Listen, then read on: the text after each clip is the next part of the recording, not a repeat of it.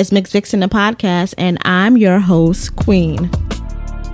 Ms. Vixen is your destination for lit womanist perspectives on pop culture, politics, media, and other incisive conversations, usually stolen from us from the mainstream to profit off of. Yup, Ms. Vixen isn't here to be polite or play around. We know black women, black femmes, and black folks impacted by misogynoir are the standard and not the exception. With our magazine, our IRL workshop series, podcast, and our YouTube channel, we will do more than just celebrate ourselves. We will always and forever turn the fuck up. Hey, you. Welcome to the podcast. Happy to have you here. If you're a newbie or a throwback listener, thank you you know, for chilling with me. If you're listening on the day that this episode drops, happy Valentine's Day. And if you're listening later, you know, happy belated Valentine's Day too. As you can tell by the title of this episode, we are going to be talking about love today. If you listen to episode 18, Happy New Year or whatever, you may remember that I'm currently reading the book All About Love by Bell Hooks. And I have had the book downloaded on my phone for about two years and I've been slowly reading it. My attention span is not what it used to be. I used to be a heavy reader and read really fast, but that's not the case anymore. So I've been slowly, slowly reading this book since the summer. And although I'm not finished it, I did want to share some of the things that are being revealed to me as I read this book. So far, like it's really hitting right now and I'm really enjoying the information that I'm getting from this book. So we're going to talk about that. And then we're going to throw away the notion of self love because it needs to be thrown in the trash and then dip into some self acceptance. But before we do all of that, let's get into the community care segment.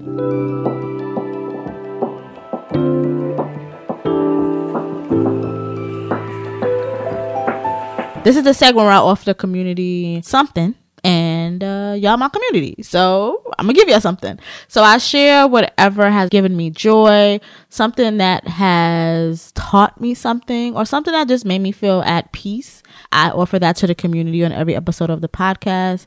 I shouldn't keep all of that stuff to myself, so I make sure to pass it along to y'all. Staying in the theme of love, this week my offering to you guys is a video from a YouTube essayist named FD Signifier. And I recently for actually noticed him on YouTube for a really long time.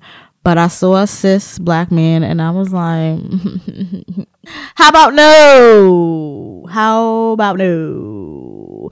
Then one day I finally clicked the video and I was like, oh, okay, this isn't harmful okay, I'm not harmed by watching this. And then I subscribed. It actually it took me a while to subscribe, and then I finally subscribed, and like I'm all locked in. But anyway, the particular video that I want to offer you guys is one that he recently did titled "Death to Black Love," and I. Like I said, I hardly listen to cis men's opinions on anything because why?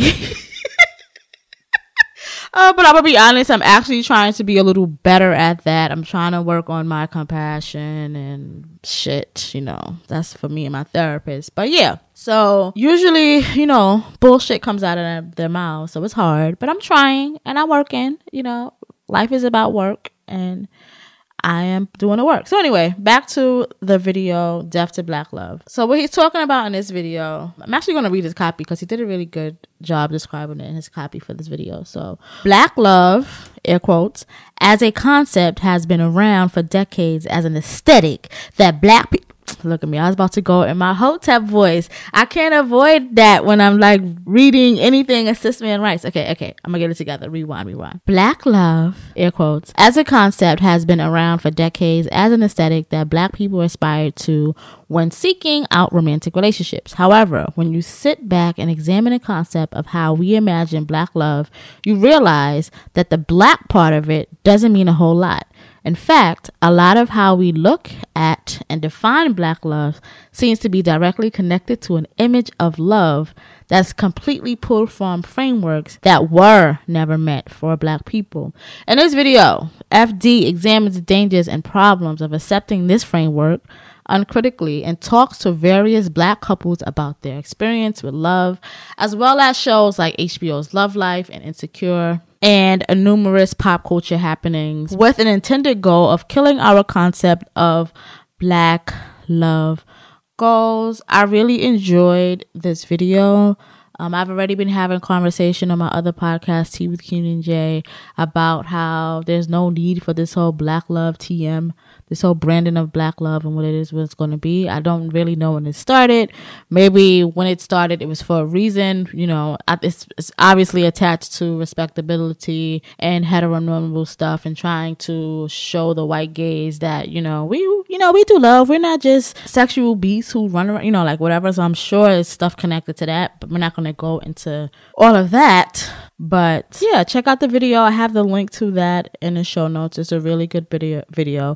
It's long. It's about 50 minutes, but it's good and it's thorough and it's not from a just from a straight or cis gaze. He talks to many different kinds of couples and it's done with care. It's just good. Check it out. And that is this week's community care segment.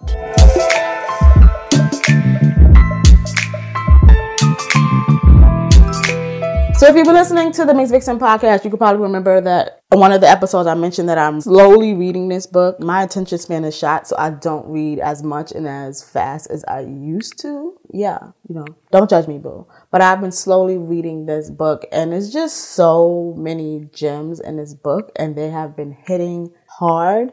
I'm not a person who really goes into like love in this way, but I appreciate the way Bell Hooks is doing it so far. Like I said, I haven't finished the book, so that's what I'm saying so far. So although I'm not finished, I did want to share some of the things that I've learned so far, especially because it just goes with the theme of love or whatever, because it's Valentine's Day. And I just thought that I would share three things that I have learned or have been revealed to me or like reiterated in ways that are really hidden right now from Bell Hooks' book, All About Love. First thing that I'm sharing that comes from this book is love is an action word and we need to practice it as such to improve our relationships. So love is everywhere. It's literally in everything. Every piece of media somehow touches love. And you would think that because love is everywhere and ingrained in kind of every piece of our entertainment that we will be better at it but unfortunately, we're all still trash. Most of us struggle with many aspects of love. And here is why. Most of us associate love with like affection or a feeling. We think about how we feel about people when we think about things with love. When we think about loving someone, when we think about being in love, air quotes, we are thinking about how we feel and not actually thinking about how we care and how we go about care. And because of that, that's why we're all pretty much trash when it comes to love because we're just thinking about feelings and we're not thinking about the care that we put into either romantic relationship, familial relationship, friendships, our communities. All of those things require care. And that is what actual love is because love is a verb you know? It's not just a feeling. It's not just a you know that tingly stuff that in media is always how love is described. It's always described as a feeling and not about how we care for each other. And because we focus so much on love being a feeling and not being about how we care we use love as an excuse for people's bad behavior and people's bad care of us. We emphasize the feeling of love so much that we overlook when we're being mistreated because it's love. And that's what we've been taught love is all of this time. Love is not pain, but we have been told that love is pain because love is all about the feeling. And because of love, we will excuse maltreatment. So, of course, pain should exist. And we should divorce that idea of love. Love is about how we care about people, how we care about our, our, communities. And if you care about your communities, you care about people, you care about your family, you do not treat them poorly. You do not abuse them. You do not treat them badly. So Bell Hooks, to write this book, she did lots of research and she did, you know, she does bring in stuff from other theologists and psychologists and ideas for formulating, you know, um, her conclusions for this book. And they all kind of believe the same thing. They believe that love is consistently working to nourish spiritual growth inside of ourselves and others. So if you want to have better relationships, we're not just talking about romantic relationships, we're talking about friendships, we're talking about family relationships, we're talking about the relationships we have in our communities that we are in. See how you can care for others better instead of just how you feel love for them. The second thing that I have so far got from this book that I really enjoy is a culture that emphasizes materialism and dishonesty makes it difficult to practice the principles of love. What does that mean? I got y'all. I'm gonna let y'all know what that means. So there's a lot of deception involved in love. So I'm gonna use something that's easy to understand. We're gonna use like romantic love and online dating, right? So you post a picture online. You always post your best picture. Then you have to write a blurb about yourself. So you try to like put your best foot forward and do something eye catching. Well, usually if you're a woman, cis men just put trash, but that's neither here nor there, right? And you put a blurb or whatever, and then you let that work. But would you ever say on the blurb or would you ever write on there that you're a liar? like you would never write that you're a liar. You would never, you know, or that the not so great attributes about you, you would not put there. And there's a reason that you don't put that there because society pushes us to kind of like lie. This aspect of putting your best foot forward, showing your best self, you know, whatever, it is an exaggeration of ourselves. That is not who we are 100% of the time.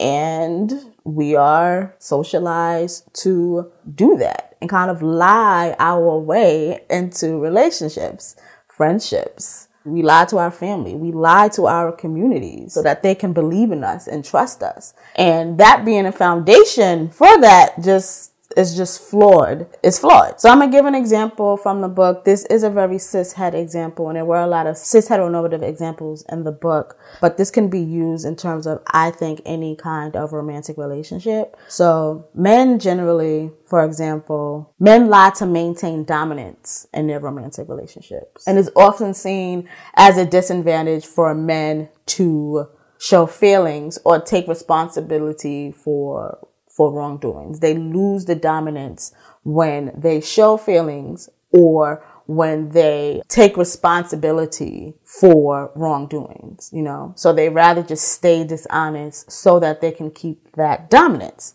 And, you know, women, you know, this is a very cis heteronormative example, but women, we do these similar things as well. We do things to alter our looks so that we're appealing to men so that we can date them. I don't know why, but you know, I date them. So anyway, I'm, I'm saying too much. I digress. I digress. And then we kind of mute ourselves, for lack of a better word. We'll dumb ourselves down. We'll do these things to be appeasing to them because we are socialized to believe that intelligent, independent women aren't who people want relationships with. I even experienced that when it comes to my relationships with women. Same thing, where there's still this cis heteronormative idea of how we should exist in this relationship because I'm femme and this person is masculine. It's really like weird phenomenon, but you know, patriarchy just be patriarchy, even in places where dicks don't exist. Well, no, dicks can definitely exist in, in women relationships, but you get what I mean. So, because foundationally, this is how we start relationships with kind of like putting our best foot forward,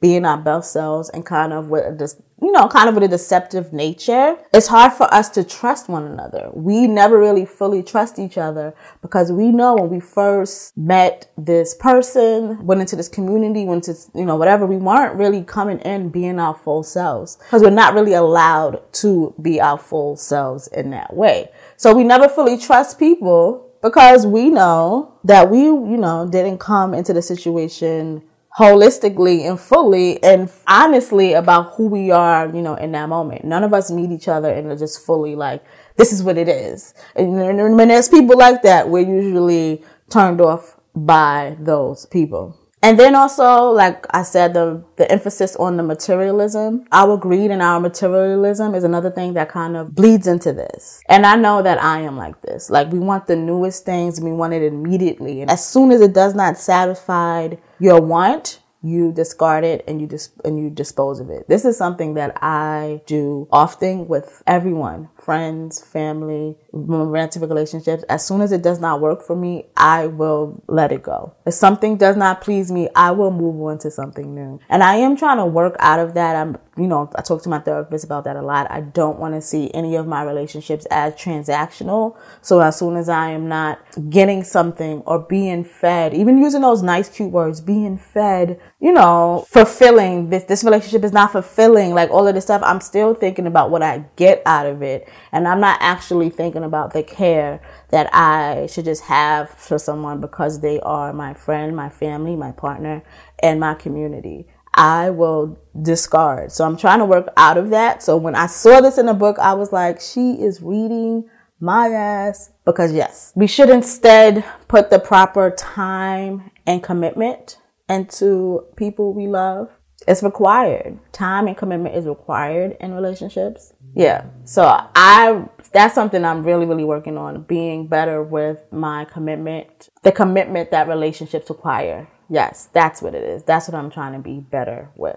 And the last piece that is really standing out for me in this book is your extended family, your extended friends, your community. They can provide connection that you may be missing in a broken immediate family. So a lot of times when people ask you how much family members you have, you'll say how many siblings you have, your, your parents, you know, maybe your grandparents, if that's who raised you, whoever is in your immediate, you know, bloodline, DNA, or not even DNA, because we have step parents and step siblings and things like that that we are in family with, play cousins, you know, we black, right? So you usually count those people, but you don't think about the extended family that you have in your life and you've created, and you already limit the amount of love you can receive and you limit the amount of love that you can give we don't generally think about our friends and our chosen people when we think of family. And I think we do ourselves a disservice when we do that. We learn a lot from our immediate family, but you also learn a lot from your friends and your chosen community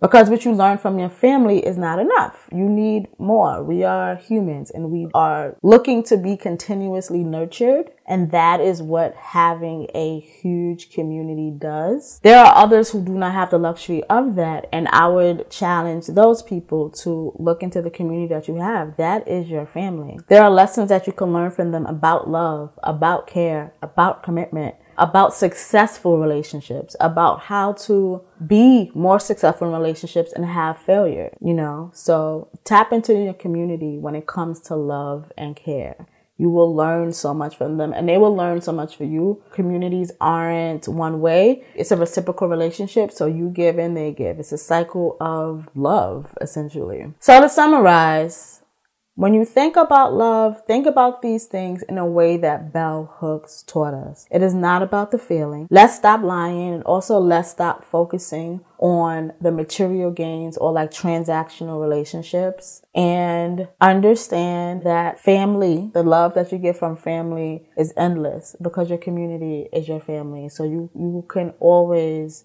be a part of loving relationships even if you don't have immediate family, or if you have immediate family and you want to extend that and learn more and expand love in your life. So I do plan to have more conversation about this book as I get to the end of it or when I finish this book. I'll probably do something with um, my patrons. So if you're not a patron, join our Patreon, patreon.com slash mix vixen. Yeah, join the Patreon if you want to continue this conversation.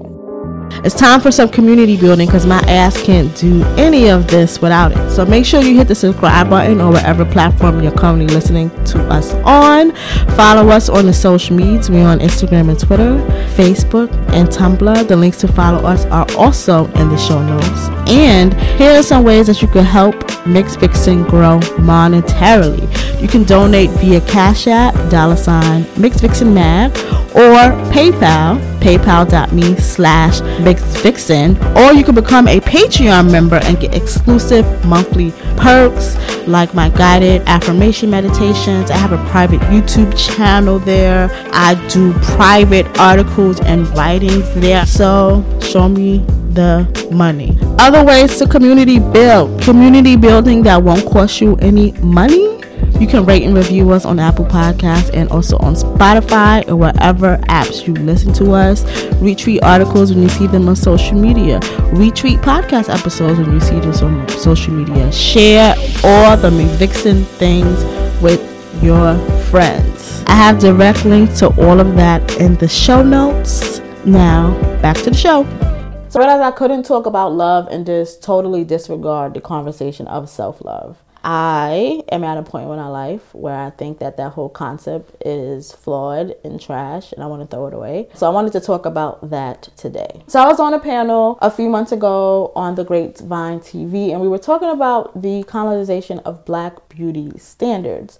The conversation was a lot about plastic surgery, black women getting plastic surgery, how the black woman's body has been commodified and used by many white people in entertainment to push their career.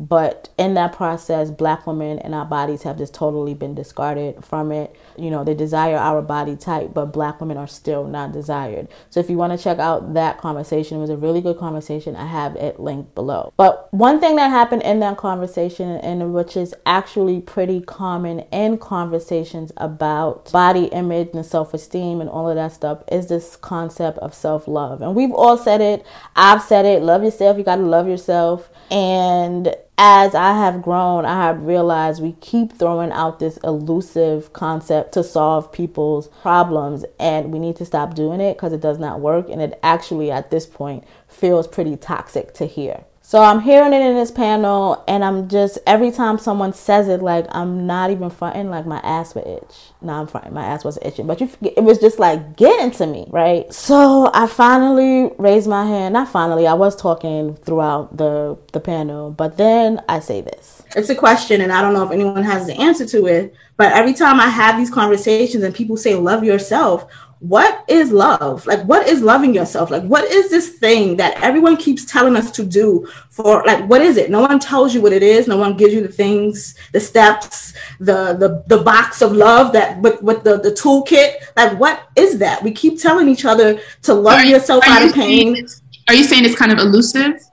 Yeah like we keep telling each other to love ourselves out of pain oppression depression all, all of the things and it's like but what the what is what is that what am i supposed to do with that mm-hmm. it's not tangible mm-hmm. and i mm-hmm. wish that we had a, a little bit more tangible solutions when it comes to um, conversations about beauty standards and plastic surgery and altering your image and things like that and i think that is that's the work I think that should be done. And, and you know, I haven't done that work myself because I'm still trying to figure out what the heck that even is. But how do we make a tangible solution or a tangible thing into the conversation that is helpful for people when we have these kinds of conversations? So I'm not against plastic surgery at all. I understand how I feel many women, femme people do things for survival, like feminist does provide some kind of safety for women, um, especially trans women.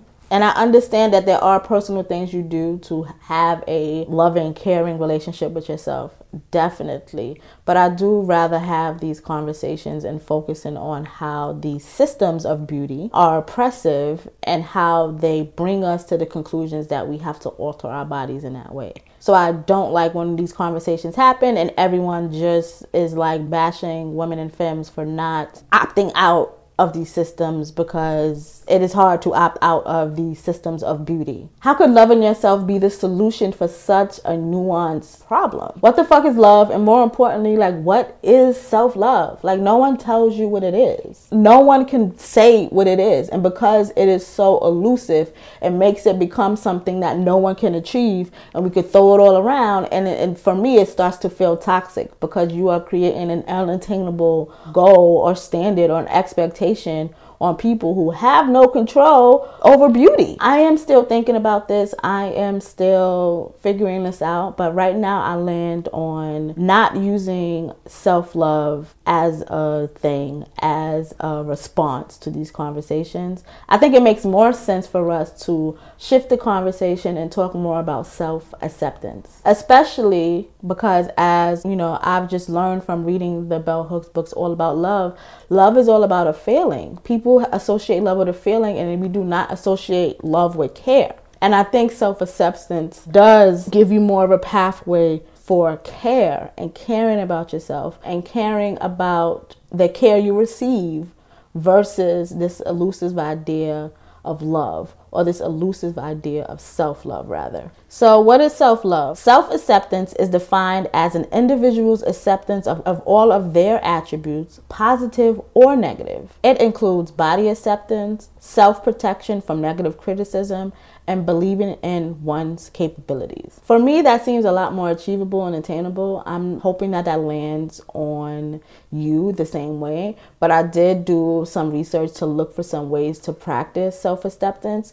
All of this is a muscle. We are all socialized in the same system of oppression, the same system that tells you if you're dark, if you're fat, if your nose is wide, if your hair is a certain way, if your body is a certain way, if your fat is not in the sexy places, that you are not beautiful. And because you are not beautiful or desirable, it's okay to harm you. You do not deserve care. And that's what this system of desirability does. It tells you who to care for and who not to care for, you know? And that's this, you know, a, a bigger conversation of oppression that I'm not really going to get into right now. I want to talk about what we can do on a personal level to of course we're not going to dismantle the whole system but you know it's good to try to dismantle those things within yourself so since i wanted to be more solution based with this and i'm trying to be a lot more solution based when i bring up issues that i see societally i looked into some i guess tools for people to practice self-acceptance we all live in this vacuum of the beauty standard the oppression that comes with these beauty standards and desirability so i didn't want to just be like you know, we're all messed up and just run away. So I did um, look into some ways to practice self-acceptance. So here's some ways that I think are best to start practicing self-acceptance. I got these tools from what is this website? kidshelpphone.ca. There's a list of 10 items. I'm only going to share three, three that stick out with me the most, but I will have the link for this below so you can look into more ways to practice self-help and continue this journey for yourself. I think it's always best to not just take from face value what you hear from a podcast, what you see on YouTube, what you read in a book, like look into these things yourself and take the things that work best for you. No one is a guru. No one is an expert. We're going to start with embracing what makes you unique. And the reason why I love this the most is because I just think my experience has made this one of the easy things for me to do is to like embrace and focus on the things that make me different, the things that make me me. Like I relish in those things. And those are the things that make you special. Those are the things that make you stand out. And usually when people make fun of those things that make you unique and stand out, is because they are jealous of your freedom. There's usually freedom embedded in whatever that special, unique thing that you have or gift that you have. And when people look at it and they poke at it and make fun of it and they tell you to change that, it is usually because they see freedom in that and they see liberation in that and they want to stomp that out of you. So embrace those things. Those things are popping. Keep them in your shit bag and you know, do it. Accept it. That's you. The next thing is to let go of things you can't control or things you can't change. You can't do anything about it. It's important to not focus on the things you can't change. So I'm not talking about not focusing on systemic problems. I will be honest, I don't think I, I as an individual can change it, but I do think as a collective we can change the world that we live in. So that is not what I mean and that is not what I'm referring to or talking about. So don't leave here thinking that. But I think it is important to not focus on the things you can't change on your body and, you know, in your life and just let go. Just let go of those things. Just let go and release those things. I like to I actually suggested this to my homegirl the other day